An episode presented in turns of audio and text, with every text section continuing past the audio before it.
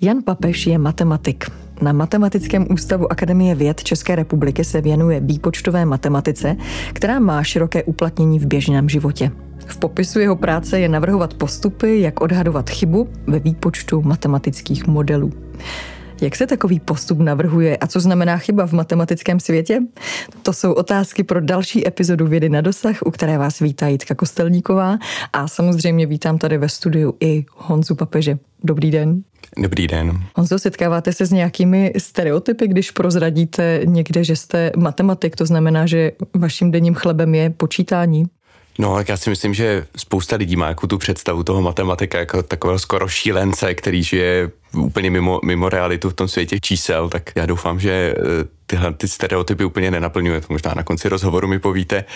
A jinak často, často se setkávám třeba z reakcí, že řeknu, já jsem matematika, lidé říkají, ty jo, tak matematika, to mi nikdy nešlo, to mě nebavilo.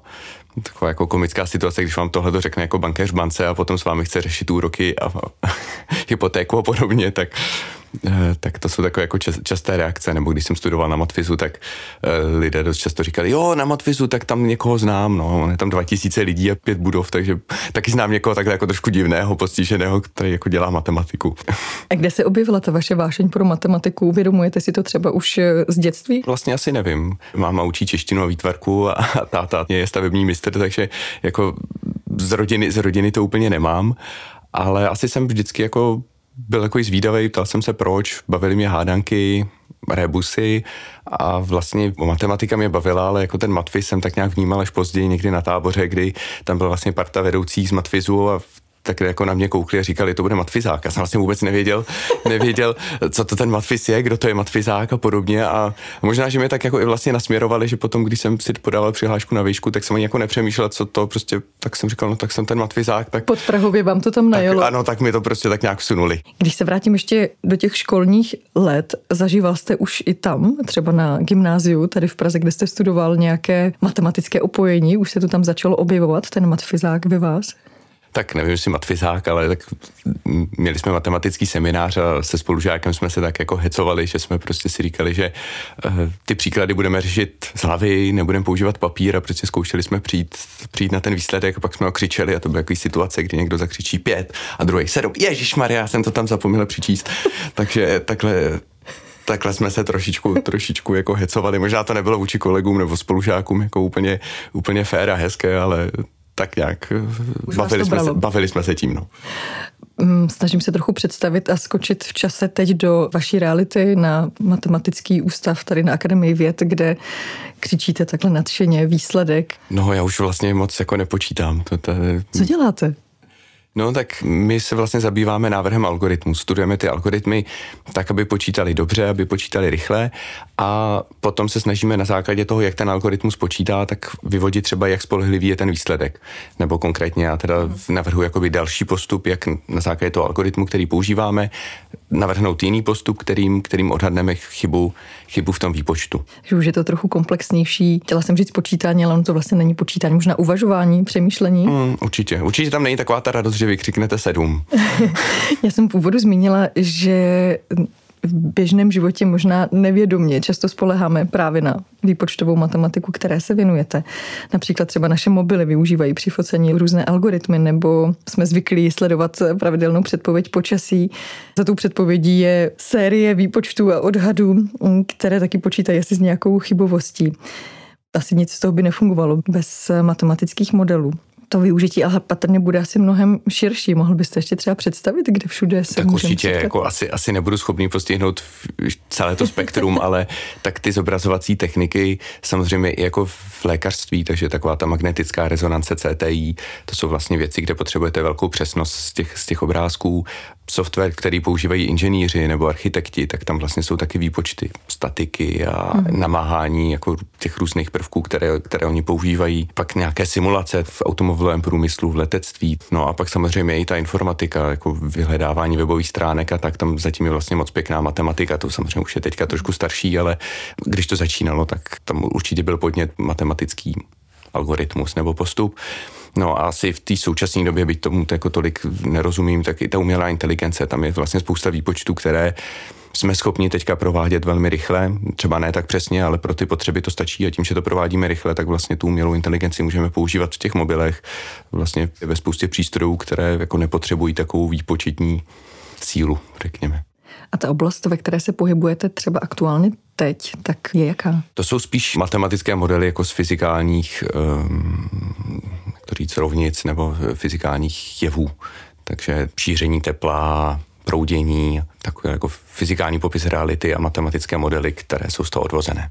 Znamená to, že jste takovým supportním týmem pro fyziky, třeba pro vědce dál, nebo? Asi spíš ne, nebo samozřejmě v okamžiku, kdy něco tak nepotřebujete spočítat, tak se snažíme být užiteční nebo pomoct, ale já si myslím, že jako by ta současná věda třeba v té fyzice nebo v tom matematickém modelování je přece jen trošku dál. Ty problémy, které oni chtějí řešit, jsou mnohem složitější, než u kterých my umíme konstruovat ty odhady chyby. Takže v tomhle prostě jsme trošku trošku eh, nevyhnutelně jako pozadu, protože, eh, protože my prostě začínáme s těmi jednoduššími modely a snažíme se tam zpětně odpovídat na ty otázky, které si třeba předtím nikdo nepokládal nebo které prostě předtím nikdo nebyl schopný řešit.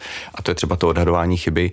To se prostě částečně v těch v té jako vědě, která jde jako mílovými kroky dopředu a, a zkoumáme nové fyzikální rovnice a složitější jevy a přidáváme prostě další prvky nebo další vlivy prostředí a podobně, tak tam samozřejmě ty rovnice jsou mnohem složitější, mnohem komplexnější, mnohem náročnější. A to, co dělají fyzici, to, co dělají jako matematičtí modeláři, analytici, tak vlastně zkoumají tyhle ty modely a pak ten výpočet nebo konkrétně ještě to odhadování třeba v tom výpočtu, tak to je prostě trošku jde jako pozadu, takže my je tak jako doháníme. Jestli někdy doženeme, to teprve uvidíme. Vy jste se už na studiích na katedře numerické matematiky na Univerzitě Karlově tady v Praze věnoval odhadům právě chyby při výpočtu. Je to nějaké téma, které vás provází dlouho, je to tak? Ano.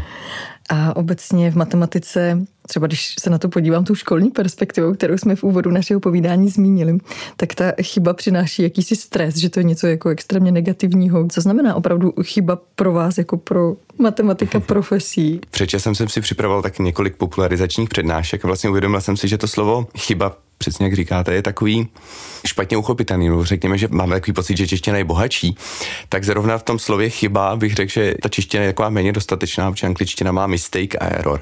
A mistake je taková ta chyba, jako ten omyl, který uděláme, jako někde nenapíšeme čárku, nebo počítáme 3 plus 2 je 5, to jako je, eh, pardon, 3 plus 2 je 6.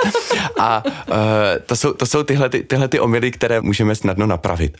A to je to, co jsme zvyklí třeba z té střední školy, to je ta chyba, se říká chybama se člověk učí a, a to je to, z čeho máme stres, abychom právě takové chyby nedělali.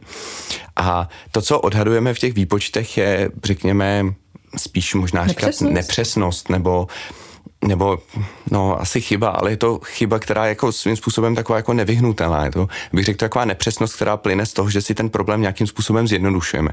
A zjednodušujeme si ho, protože ten původní problém je pro nás neuchopitelný, neumíme ho řešit. Takže my prostě musíme přijít se sérií nějakých zjednodušení pro to, abychom vůbec dostali nějaký výsledek. Takže ty odhady chyby nebo ty chyby, kterými se jako zabýváme nebo které se snažíme odhadovat, tak to není jako nějaká věc, která by byla jako řekněme opravitelná, nebo, mm-hmm. nebo to je prostě, to je součást toho, součást toho procesu a my se snažíme jako tvrdit nebo snažíme se zdůvodnit to, že i ten odhad by pak měl být součástí toho procesu řešení.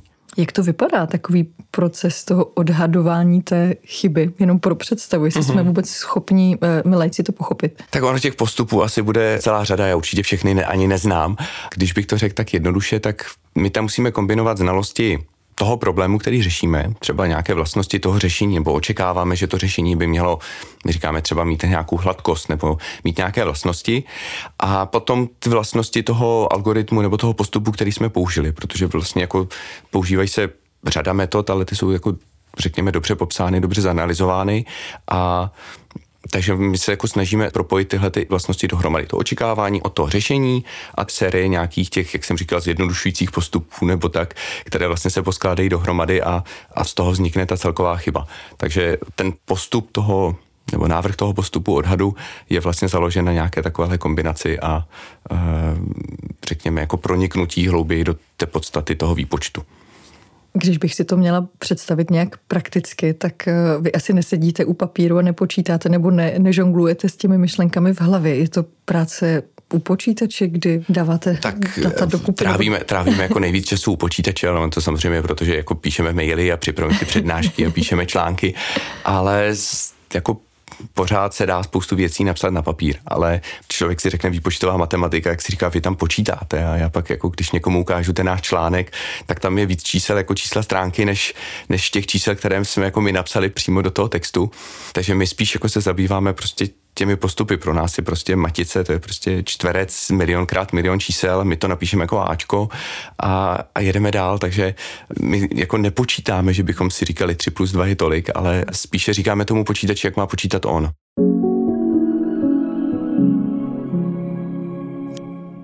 Vy jste v roce 2022 získal prémii Otto Wichterleho, což je ocenění Akademie věd pro mladé vědce do 35 let.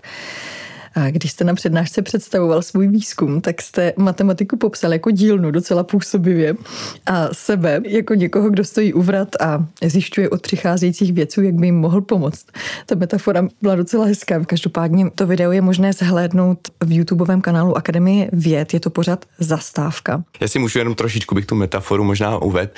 Já jsem říkal, že vlastně ta matematika je taková obrovská dílna, ve které je spousta nástrojů, algoritmů, postupů, které vlastně kdokoliv může přijít, může uchopit používat. A říkal jsem, že samozřejmě do té dílny chodí ostatní věci, inženýři a prostě si ty nástroje berou a, a je to dobře a my proto jako ty nástroje děláme a připravujeme.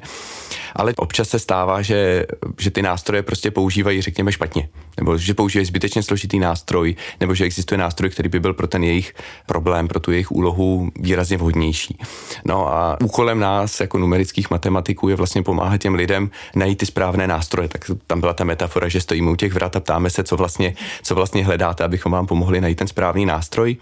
A zároveň je to i pro nás takový jako podnět k tomu, že někdo řekne, abych potřeboval tohle a my si zamyslíme, no to vlastně jako na to žádný nástroj, na to žádný postup, žádný algoritmus nemáme, tak se na to pojďme podívat a zkusme něco společně vyvinout. A já si myslím, že to je jako krásná věc na té numerické nebo výpočtové matematice, že máme tuhle tu možnost právě jako sbírat ty podněty z těch jiných oborů.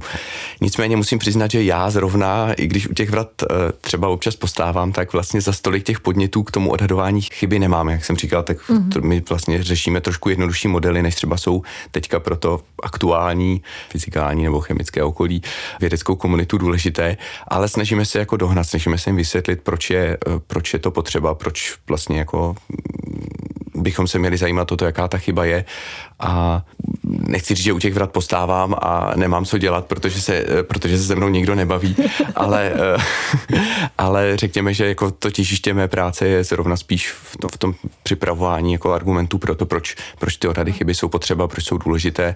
A hold začínáme prostě na jednodušších problémech a snažíme se těm ostatním jako ukázat, poslyšte, vy sice řešíte jako těžší problém, ten odhad chyby jako hrozně složitá věc, ale stejně byste se neměli spolíhat na nesmyslné předpoklady. Neměli byste jako si myslet, že ta chyba prostě bude nulová. Ona tam nějaká chyba bude a může se stát, že to prostě bude příliš špatný.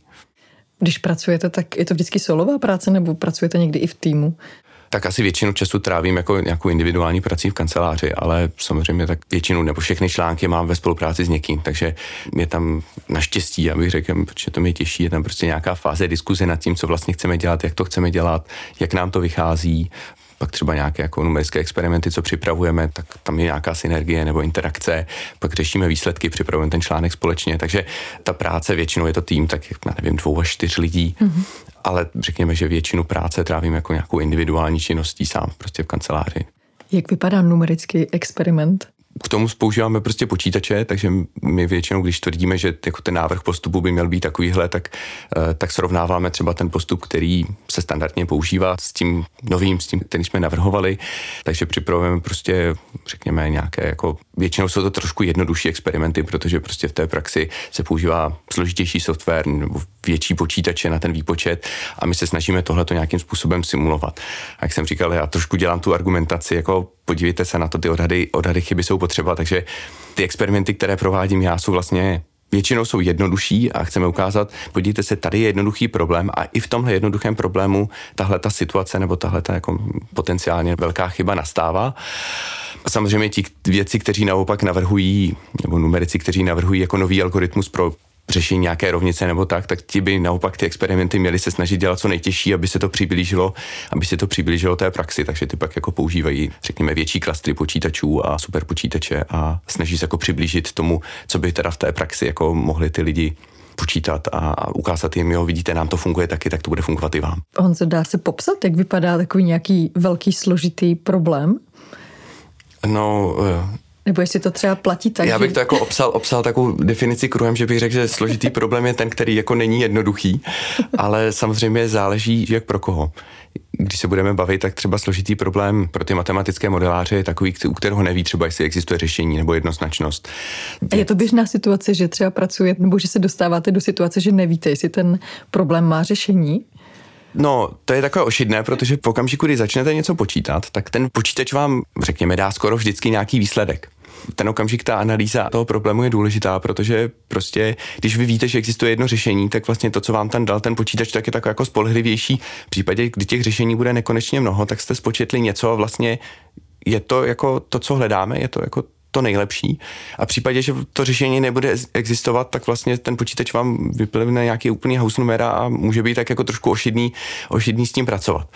Takže z pohledu numeriky je samozřejmě ta analýza toho problému, toho modelu důležitá, protože ta nám říká, jestli třeba právě se můžeme, můžeme spolehnout na to, že je jedno řešení, nebo v případě, že můžou být dvě řešení, tak nám se může stát, že budeme počítat a v průběhu toho výpočtu chvilku budeme jako tíhnout k jednomu, pak tíhnout k druhému, on to bude takhle jako přeskakovat a my pak nebudeme vědět, co se, v, co se v tom výpočtu děje, protože vlastně třeba ty nějaké odhady chyby nám budou říkat, že furt máme velkou chybu a přitom prostě my budeme blízko, ale, ale vždycky jako budeme dál od toho druhého možného řešení tíhnou k nepřesnostem více lidé nebo i počítače? Možná spíš taková filozofická otázka, ale počítače chyby dělají.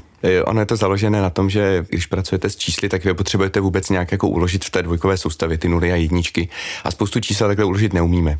Nebo když budete sčítat dvě čísla, tak prostě jako zbyde tam, zbyde tam kousek, který ten počítač není schopný uložit takový standard teďka je, že máme jednotku no, strojové přesnosti, která asi 10 na minus 16, to znamená, my jako uložíme 16 platných číslic a to, to 17 už, už se tak jako ztratí. Ale to je hrozně malý číslo, které, které jako většinou samo o sobě nám nějak nevadí. Ale problém je v tom, že v tom průběhu toho výpočtu i tahle malá nepřesnost se může nějakým způsobem e, sčítat, akumulovat a když se jenom sčítá, tak to většinou je v pohodě, protože někdy prostě ta chyba je jako e, plus, někdy je minus, tak ono se to tak pokrátí.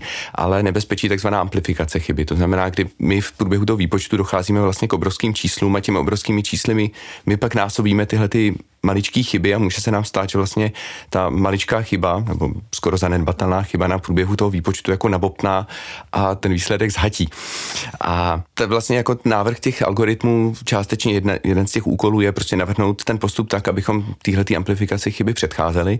Takže to je ta nepřesnost, která pochází od toho počítače a pak je ta druhá nepřesnost, která teda pochází z toho, že my chceme něco spočítat. Nevím si říkat, říkat že to je teda nepřesnost, které způsobují jako lidi nebo jako ty věci, ale prostě, jak jsem říkal, on to plyne z toho, že prostě chceme, chceme něco spočítat a my si ten problém prostě musíme zjednodušit když budeme řešit nějaký fyzikální jev tady v této místnosti, tak uh, se můžeme ptát, jaká je teplota prostě tady v tomhle bodě a těch bodů je vlastně tady jako nekonečně mnoho, tak my to musíme nějakým způsobem zjednodušit, abychom to mohli uchopit, tak si prostě tady uděláme takovou nějakou mřížku a budeme to řešit jenom v některých bodech a v těch, v těch bodech mezi tím, když se nás někdo hmm. zeptá, tak to dopočítáme. To je tak, asi jak s tou předpovědí počasí, ne? Určitě, nebudeme vědět počasí úplně všude, ale ono, když budete mít teplotu v Praze 30 stupňů nebo předpověď 30 stupňů a v Kolíně 30 stupňů, tak asi si můžete říct, že mezi tím někde v úvalech to asi bude taky tak nějak podobně. Takže to je prostě to nevyhnutelné zjednodušení. Nevím, jestli říkat, že nepřesnosti dělají lidé v těch výpočtech. Počítají stroje dneska všechno. Co jsou takové nezbytné ingredience pro každého matematika? Bez čeho se neobejde? Co jsou ty základní nástroje v té jeho dílně? Jako vlastnosti myslíte charakterové? Nebo? Ani ne, myslím ty nástroje, se kterými musí zacházet. Já jsem byl učený, že vlastně jako základem je dobrá otázka a to bude společný vlastně asi pro všechny vědní obory, že vlastně je potřeba se dobře zeptat, zajímat se jako o to, proč, proč je taková univerzální otázka, ale pak musí následovat, proč se děje teďka tohle a tam se to nedělo. Proč tohle to funguje, když by to třeba fungovat nemělo. Takže to si myslím, že je jako ten základ, od kterého je potřeba se odpíchnout a potom vám stačí papír a tuška a spousta literatury, která byla napsaná předtím, abyste se dívali na to, co už se dělalo a jak se to dělalo a proč se to dělalo. A v té numerice pak je ten počítač, kde si to ověříte, jako jestli to funguje, to, co jste navrhli. Honzo, vy učíte současně, vlastně tam, kde jste vystudoval na stejné katedře, tak eh, vyučujete. Myslíte, že jako učitel pokládáte dobré otázky svým studentům? Asi otázka, otázka na ty studenty. Snažím se, ale uh, já teďka v současné době jsem vedl cvičení prvákům a třetíákům. Byť i těm se dají pokládat dobré otázky, tak samozřejmě tam bylo spíš taková jako potřeba je naučit něco konkrétního, takže netroufám si to hodnotit jako z tohohle pohledu, jestli jim kladu dobré otázky, ale, ale snažím se předávat to, jak jsem se to učil já. Vy, když jste studoval, vaši dizertaci vedl profesor Zdeněk Strakoš, který vás dost zásadně ovlivnil na vaší cestě. Mm-hmm. Mohl byste trochu zmínit něco víc tady k tomuto setkání? Vzdělání? Tak on Zdeněk Strakoš mi vedl i bakalářskou diplomovou práci, takže já jsem byl ovlivňován naštěstí velmi dlouho. On měl taková jako tři klíčová slova, který říkal vždycky, jako když mi vynadával za to, že jsem něco napsal špatně, a to byla důkladnost, důslednost a konzistence. Takže mě vedl vlastně k tomuhle tomu jako, jako vlastnostem, co by měl ta naše práce, potažmo třeba i ten vědecký článek jako obsahovat.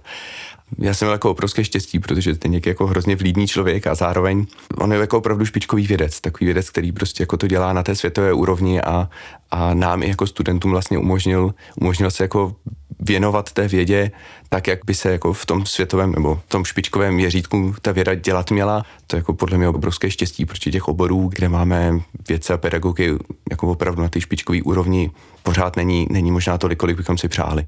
Možná můžeme si ho s něčím spojit ještě. Nepředpokládám, že by úplně všichni naši posluchači mm-hmm. měli představu tady z tohoto oboru výpočetní matematiky. Dobře, jak já se pokusím. Tak eh, Zdeněk Strakoš, on, on je významná osobnost v analýze krylovských metod, což jsou teda metody pro řešení soustav algebraických rovnic, ale jako v tom širším vědním, vědním, řekněme, záběru tady v České republice, tak podle mě teďka by mohl být znám, protože se hodně věnuje podpoře žadatelů o granty ERC, což jsou vlastně granty Evropské agentury, řekněme, jako, jako nejprestižnější granty, které se asi teďka dají získat, takže on se teďka hodně věnuje podpoře žadatelů a snaze o to, aby těchto těch úspěšných žádostí tady z České republiky bylo více než, než dosud. Tak snad to bude vycházet. Měl jste ještě nějaké další osobnosti na vaší akademické cestě matematické, které vás ovlivnily? No určitě, určitě těch osobností byla celá řada, jinak na Matvizu, na ústavu informatiky nebo teďka matematiky. Asi bych spíš neměl jmenovat, abych na někoho nezapomněl. Já jsem pak tři roky působil v Paříži, takže to pro, pro mě byla taky cená zkušenost, když jsem tam působil v týmu profesorky Lory Grigory a u Martina Vohralíka, což je teda Ček, ale který dlouhodobě působí v Paříži, takže tam mě to taky hodně ovlivnilo bylo jako zajímavé sledovat, jak fungují třeba ty různé jako vědecké skupiny, vědecké týmy, jak se ty věci věnují svým doktorandům nebo kolegům, jak, jak s nimi spolupracují. Ale zároveň mě třeba hodně určitě ovlivňovali studenti nebo moji spolužáci. My jsme měli takovou jako skvělou partu během studií té numeriky tak vlastně do dneška na to rád vzpomínám, vídáme se a snažíme se tak nějak udržovat kontakt, takže určitě mě ovlivňoval i ten kolektiv a to, jak jsem se v něm jako cítil, jako nematematicky, prostě, prostě, že nám bylo dobře. Máte nějaký matematický sen, jestli si to tak dá nazvat? Třeba něco, do čeho byste se rád zakousnul? No, nevím, jestli jako je to úplně sen, ale on ten základní výzkum je jako spojený s takovou možná sebeotázkou té užitečnosti, nebo, nebo tak, ne, že ne vždycky jako dohlídneme, jak moc bude používaný nebo jak moc je používaný to, co děláme. Tak občas tak jako vnímám, že když má člověk souseda nebo kamarády, prostě elektrikáře a lékaře, právníka, tak zatím jako dřív nebo později prostě o nějakou radu nebo prostě potřebu v pomoci přijdete, ale jako matematiky mu jako úplně nemáte co nabídnout. Takže v určitém smyslu bych byl rád, kdybych pak měl někdy možnost vidět, že to, co dělám, nachází takový nějaký uplatnění i v tom životě těch sousedů a kamarádů.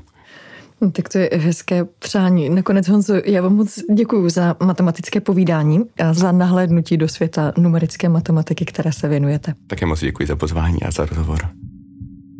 To byl Jan Papež z Matematického ústavu Akademie věd České republiky a další epizodu Vědy na dosah jsme nahrávali v CERGEI ve společném pracovišti Národohospodářského ústavu Akademie věd a Univerzity Karlovy. Od mikrofonu vám hezký den přeje Jitka Kostelníková. thank you